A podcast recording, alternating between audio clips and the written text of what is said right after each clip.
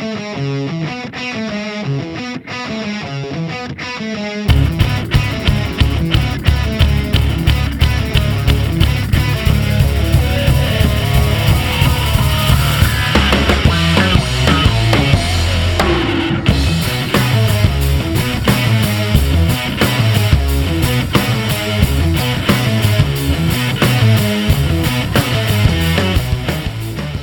back, Blue Shirts fans, to episode number 183 of the Locked On New York Rangers podcast. I'm your host, John Chick.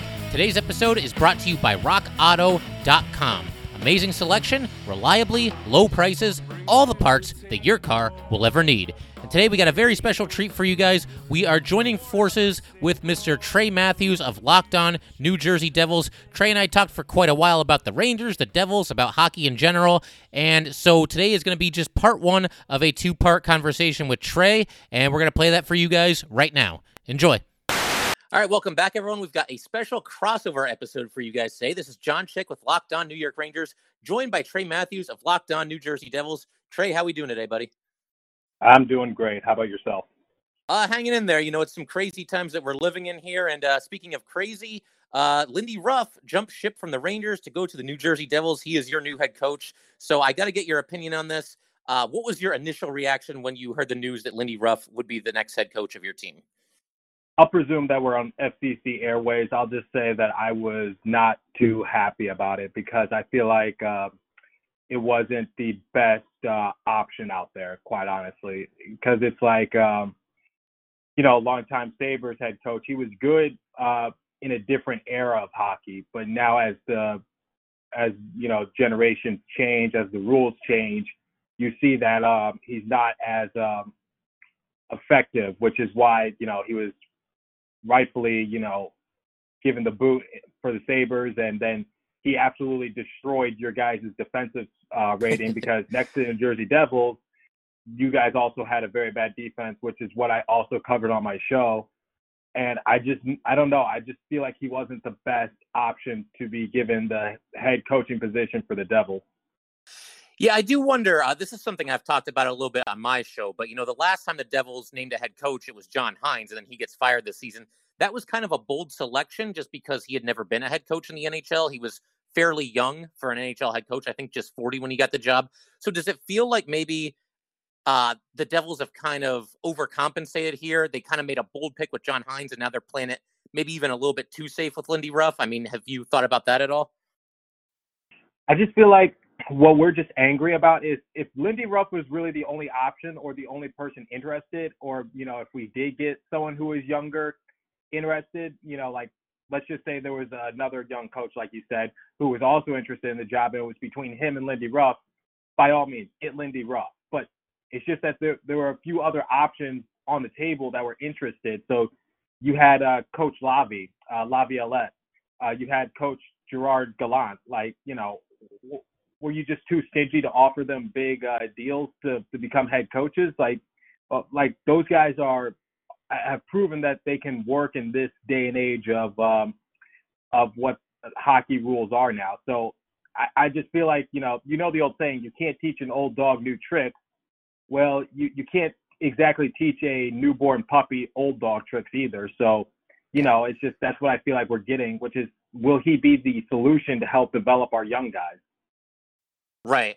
Uh, I will say, you know, I, I, feel like, you know, looking at social media and everything and just kind of checking the pulse of Devils fans about this whole situation, it seems like they're kind of on board with you, um, a little bit underwhelmed by the hire of Lindy Ruff, but I will try to raise your guys' spirits just a little bit here. So, everything you said about, you know, Lindy Ruff, uh, you know, the Rangers defense, it left something to be desired this year a little bit. But I think, to be fair to Lindy Ruff, I think you do have to look at some of the, uh, the individual player development on the Rangers this season because you've got Adam Fox. You know, I, I don't know if Devils right. fans know a lot about him. He should be in the rookie yeah. of the year conversation, I would say. Here's, here's what I know about Adam Fox. He basically carried your guys' defensive uh, units. Like um, by far, he was the best defensive player um, on the on the Rangers, and he's also a, a Harvard alum. I'm not sure if he graduated from that. Um, here's what I am excited about that I did cover on my show is that you know Reilly Walsh uh, who we just signed out of Harvard, was teammates with Adam Fox, and they were a defensive pairing at one year, and then they led their team in scoring, which you don't see too often from defensive pairing. So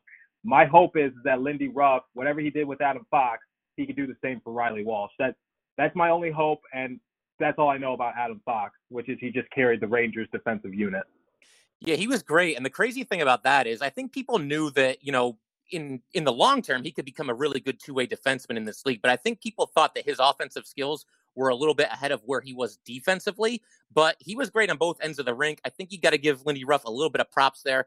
For the Rangers, you've also got Ryan Lindgren, and you know he kind of came over to the Rangers without a lot of fanfare. Part of the trade that sent Rick Nash to the Bruins, and he really developed nicely for the Rangers this year.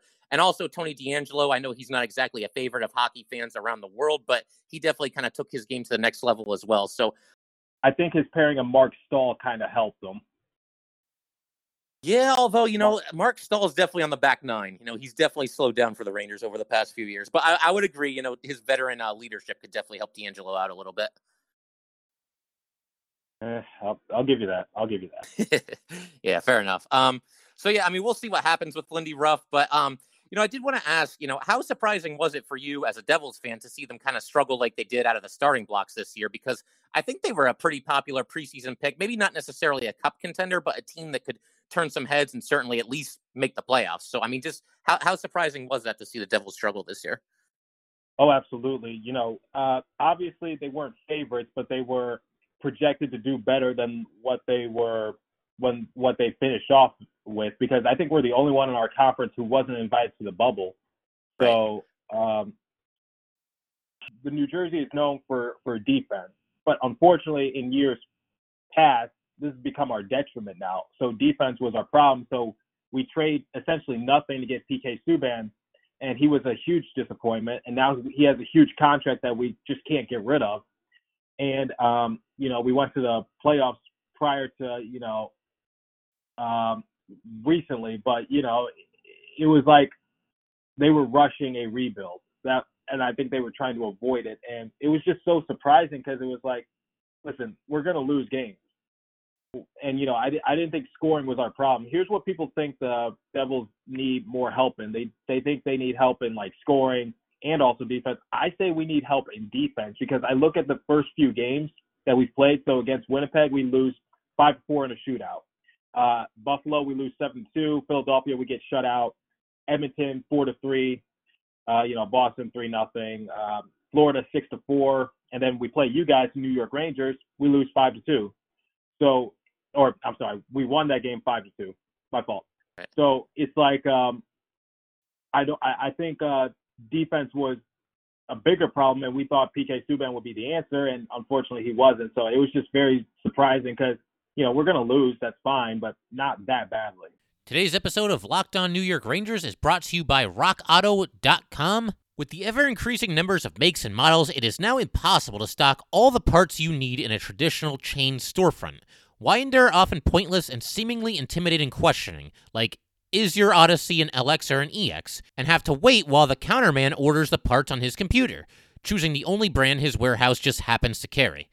You have computers with access to rockauto.com at home and in your pocket. Why choose to spend 30%, 50%, 100% more for the exact same auto parts at a chain store or new car dealership? RockAuto.com's prices are the same for everybody and are reliably low. They have everything from engine control modules and brake parts to tail lamps, motor oil, and even new carpet. Whether it's for your classic or daily driver, get everything you need in a few easy clicks delivered directly to your door. Go to rockauto.com right now and see all the parts available for your car or truck. Write locked on in their How Did You Hear About Us box so they know we sent you. Amazing selection, reliably low prices, all the parts your car will ever need. RockAuto.com. Um, now I'm looking. Obviously, free agency is on the way. It's going to be here before we know it. I'm looking at the list of Devils free agents. Is there anyone on the team who you just wouldn't be able to bear losing in free agency? Somebody that you just think the Devils absolutely have to bring back, uh, you know, for next season on some kind of a long term deal. Well, since we since we're a young team, it's much easier to um, how would I say this? It's much easier to be flexible. Right. So, so you know, with Hischier, we, we have them long term, and that's a good thing because you know we we need to develop them. Um, you know, Hughes was a, a disappointment to say the least. One of the worst um, performing first first overall draft picks since the 90s. Um, you know, I, I think I think in terms of contracts, we're we're okay at, at least for next season. Mm-hmm. But um, I, I think the huge issue is like who who can we get rid of and what can we get? Because you know, uh, at this point, Severson was our best defender, yeah. but you know that's not good enough. Mediocrity is not good enough. So it's like, what do we do? And then you know, Mackenzie Blackwood, he's going to be a restricted free agent. Um, uh, same with Mueller. So it's just like, what do, what do we do? It's just uh, I, don't, I don't know because we can't contend. We can't really compete for a playoff spot. But I don't think we're as far down in the rebuild ladder as people project us to be. I think because this year we have three first round picks, and um, you know, depending on how teams do uh, in, in the bubble, you know, it, it can vary on where we pick. So this draft will be crucial, and um, I I think that's what we need to focus on. We just need to focus more on our young guys, developing them. Albeit, I don't think Lindy Ruff was the answer, but uh, it's just I'd say we're stuck in uh, neutral for right now. Yeah, that can be tough when that happens, man, because you know you have you know regardless of what sport it is, but especially in hockey where you kind of get caught in between like going for it right now with the players that you've got and just tearing everything down, you know, to the foundation basically and just trying to start over. And I think that's where the Rangers have kind of, you know, really done a good job over these last couple of years is they weren't playing around with this rebuild. They didn't do it halfway. I mean, it was tough to see all those veteran players go. You can look at Matt Zuccarello, you can look at JT Miller, you can look at Ryan McDonagh, Dan Girardi, I mean, Rick Nash, the list just goes on and on and on and on. But the one thing the Rangers did not do was do a halfway rebuild. And I think you know, not like they set the world on fire this year, 11th place in the Eastern Conference, but I think definitely in the second half of the season, uh, Ranger fans started to see kind of the fruits of the rebuild a little bit, where like, okay, this team is definitely going in the right direction. There's definitely a plan in place here. Yeah, and you know, you know, you guys are going to be uh, in a better position because thanks to Lindy Ruff, who made you guys worse, you guys got the first overall pick. So you are definitely heading in the right direction. Yeah, that was crazy, man. I don't know if you got a chance to watch the uh, the second part of the lottery. You know, what was it like about a week or week and a half ago now? But uh, you know, I'm watching it. You know, you got all the ping pong balls in the machine; they're bouncing all over the place. I'm not even trying to figure out which one is the Ranger ball because you can barely see anything. But then the one ball gets pulled up, and you go. They go to like a long camera shot, and I can't really see the logo for sure. Like I thought I saw the Ranger logo there, so I'm getting excited, but I'm not letting myself celebrate yet. And then finally, you get that zoomed in shot of the Ranger ping pong ball, and I just went nuts, man. I mean, a one and eight shot, and it comes up Rangers. I mean, what more can you ask for than that? Especially after they moved up a couple spots the year before to get Kaapo Kakko. You know, they had two fortunate draft lotteries uh, two years in a row here. That's right, and man, I was I was so angry because it was like you guys had a twelve and a half percent chance to get it, uh, the Maple Leafs had a 12.5% chance to get it, and I did not want them to get it because I absolutely despise Toronto. and um, I was like, please let it be the Coyotes. Just please let it be the Coyotes because, you know, it's just like uh, that, that team has like no effect on us whatsoever. So it's just like, uh, and then when I was just hoping and praying that it wouldn't be Toronto, I guess my luck ran out and I just, then you guys get it. And now uh, Lafreniere is probably going to be in your guys' hands in a matter of a few weeks. Exactly, and the team that I couldn't bear to see win that draft was the uh, the Penguins. And you know, I mentioned when the ball went up to the top of the chamber, whatever it's called. Um, you know, I could see a little bit of blue and a little bit of red, and I just thought to myself, well, thank God it's at least not the Penguins because I didn't see any of that putrid yellow in there. You know what I mean? So we were safe at right. least for him not going to the Penguins. Yeah when I was seeing the blue, I was like, is that light blue or is that dark blue? Because like that's going to be the Maple Leafs or the or the Rangers. I'm like, when I when I and also when I get the notification uh, on my phone, uh, it says Rangers get the first overall pick, and I'm like, please tell me the Texas Rangers are are they mean the Texas Rangers of the MLB, and that the MLB is just doing their draft lottery a little earlier than anticipated. I was like, please let this be the Texas Rangers. Please let this be the Texas Rangers. No, New York Rangers. well, with MLB, uh, that could actually be a possibility because they tend not to really promote their big events all that well. So who knows? Maybe the maybe the Texas Rangers were getting the first pick that night. We just haven't heard yeah, about it. yeah, not likely. But you know, uh, Yeah. sometimes you gotta settle with what you can uh, what you could get. So another thing I wanted to ask you about was Taylor Hall. You know, obviously the Devils they realize they're not going to contend this season. He's in the final year of his contract. They deal him to the Arizona Coyotes, and now he's going to be, you know, arguably the most coveted member of this free agent class. Is there anything you can point to as to why it just never seemed to click with Taylor Hall and the Devils? I mean, I know he had a monster season for you guys in 2017, 2018, but beyond that, um, it just never really felt like it worked. I mean, is there anything you can point to there? It's just the uh, it's just the system because you know uh, the the Devils were were known for our defense. That's what we've been known for for years for years, and it, it dates all the way back to um, to uh, Patrick Elias um, because you know Patrick Elias he's not a first ballot Hall of Famer. I, I think he would be a first ballot Hall of Famer if he was in the right system. He just was in a defensive system. And that there's a reason why we have five retired numbers hanging in the Prudential Center, but four of them are defenders. It, it's because you know we're, we're known for our defense, and I just feel like Taylor Hall just wasn't in the right system. So, um, as you said in 2017, 2018, he had 93 points, which was a 40 point uh, differential from the year prior, in which he uh, only had 53. And you know when when we got him from uh, Edmonton, everyone was just shocked, like saying, "Man, New Jersey's going places. Uh, New Jersey won this trade. Like, why would they just give up Taylor Hall for nothing?" And unfortunately, it just didn't work, like you said. And I just think it was the system. Also, I think Taylor Hall was just growing tired of uh, uh, New Jersey. I think that uh, I read a report saying that you know he and PK Subban kind of butt heads a little bit because I think he felt like that PK Subban was more focused on like what he was doing off the rink, like with his social media. Because you know with PK Subban, he, he's a big social media personality because um, uh, you know his fiance is uh, Lindsey Vonn, Lindsey Vonn, the uh, Olympic skater. So you know the the press, paparazzi's all over him, and he's big on like what he does with his television and movie ventures. But and Taylor Hall just felt like PK wasn't focused because it's like, dude, you're not having a good season. Can you just like remain focused? So I just think it was the system, and also I think Taylor Hall, because you know every uh, superstar player has a little diva in them. So I think he just grew tired of where New Jersey was heading, that we were just stuck in neutral, we weren't going anywhere, and that you know he just felt like the players on his team weren't focused. And um, I think the one silver lining was is that when he was on the same line combination as uh, Jack Hughes, Jack Hughes actually did better. So which you see the glimpse of potential from Jack Hughes, but Jack Hughes just needs the right line mates to play with in order to uh, be like his brother.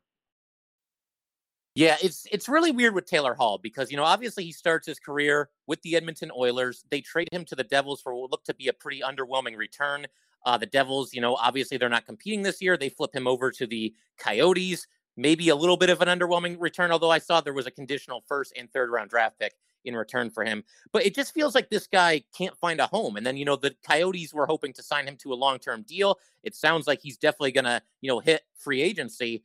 Uh, does it just strike you as weird that this player who, you know, one of the better players in the league, I mean, at least probably like a top 25 player, I think that's probably fair to say, this dude just can't find a home. Like, are we going to see Taylor Hall, a former number one pick, just become a journeyman in the NHL? I mean, there's been a lot of great players in any sport who, you know, just uh, they can't find a home, but Yeah. you know that doesn't uh, uh, take away from the fact of that they were great players. So could he be a journeyman? I don't know, but you know, he's so far he's played with three teams, and you know that's not too bad. Um, he just needs to find that right system, that right team, and you know he he just has to you know be like, will you be patient? I know you were patient with New Jersey, but you know your time is coming. You're you're a great player, but we, we, we just need you to trust us, and I'm you know that's that's what um I think he's been missing, and you know like I said, every superstar player has a little bit of diva in them. so uh, can can he just humble himself because uh, with Arizona he uh, generated 27 points with 10 goals and 17 assists in 35 games played. That's that's pretty good. Um, uh, you know, just Now I know Arizona did not do well in the playoffs. They they were they completely got destroyed. I don't think he's going to go back to there, but you know we'll, we'll we'll see what happens. I'm sure there's going to be a team that's going to offer him a big contract this upcoming free agency. Yeah, definitely will be an interesting player to track once free agency begins. And uh, you know, something else I think we got to talk about probably every time that the Rangers play the Devils and anytime we do a crossover episode in the future, we're going to have to talk about Kakko and Hughes a little bit. Now, I know from a statistical perspective, you know, both these guys had kind of underwhelming rookie seasons here, but you know, you mentioned that Hughes seemed to play better when he was on the line with Taylor Hall. Uh, do you feel good about him going forward? I mean, can we write off his rookie season as well? You know, he's just a kid. Uh, do you think he'll eventually become the player that the Devils want him to be? Well, he say he said that his favorite player growing up was Patrick Kane due to their similar body types because you know Jack Hughes is a uh, small guy. He's five foot eleven and 170 pounds, uh, and he's not even tw- he's not even 20. So yeah. here's what he needs to do if he wants to be better. You have to put on like 15 pounds of something, muscle, fat, I don't care, because you you look very small out there. So I have faith in him. You you can't judge anyone after their first season. Okay, I, I know he's uh like I said statistically he's the first uh he, he's one of the worst uh, first overall draft selections since the 90s. Um, so it's just like he has a lot to uh, live up to because you know he, he comes from a hockey family. His older brother is already an All Star. He has a younger brother up and coming. Um, you know, uh, me being from Michigan, I'm very familiar with the Hugheses. Like, you know, I know their hockey journey, University of Michigan, um, all that. So I have faith in them. I do have faith in them. But uh, you got to kick into high gear, like, because this can just be ripped away from you soon. And if you if you do not let, there's going to be a uh, a microscope on you, and you know everyone's going to be looking at you very meticulously. So my thing is, you got to put on 15 pounds. You're very small, and get back to what you were doing when when you were playing with the U.S. national team. Right. I, I think with Kakko, it, it's kind of a similar story. I mean, there were times this season where it kind of felt like he was snake bit a little bit because there was a game against the Penguins early in the year where he scored a couple of goals, including the overtime game winner. And, you know, he gets injured and can't play the next two games. So right when it looked like he was maybe about to take off a little bit, he has an injury. And the other thing with Kakko is, you know, he basically was playing hockey for 18 consecutive months, uh, including this past NHL season. I think when the season went on pause, that definitely uh, did him some good getting back into the playoffs with some fresh legs. He looked dangerous in the playoffs, didn't really show up on the score sheet, but they actually moved him up into a top six role, and he was out there playing with Artemi Panarin uh, throughout most of the postseason series against the Hurricanes. So I think next season, you know, he's got an offseason to rest here, at least a couple of months to get his legs under him again. And, uh, you know, then next year, I think he's definitely going to be ticketed for a top six role, probably playing with Artemi Panarin. And, you know, you could put anybody on the ice with Artemi Panarin, they're going to see their numbers go up. So I think things are definitely looking up for both these guys, you know, despite kind of an underwhelming rookie season for each of them. All right, a big thanks to Trey Matthews for joining the show here, and a big thanks to all you guys for listening. Once again, if you'd like to get in touch with this podcast, please send an email to lockedonnyrangers at gmail.com. Once again, that is lockedonnyrangers at gmail.com. And be sure to give us a follow on Twitter at LO underscore NY underscore Rangers. Once again, that is at LO underscore NY underscore Rangers. Now go ahead and tell your smart device to play the latest edition of Locked On NHL. Thanks again, guys. I'll see you next time.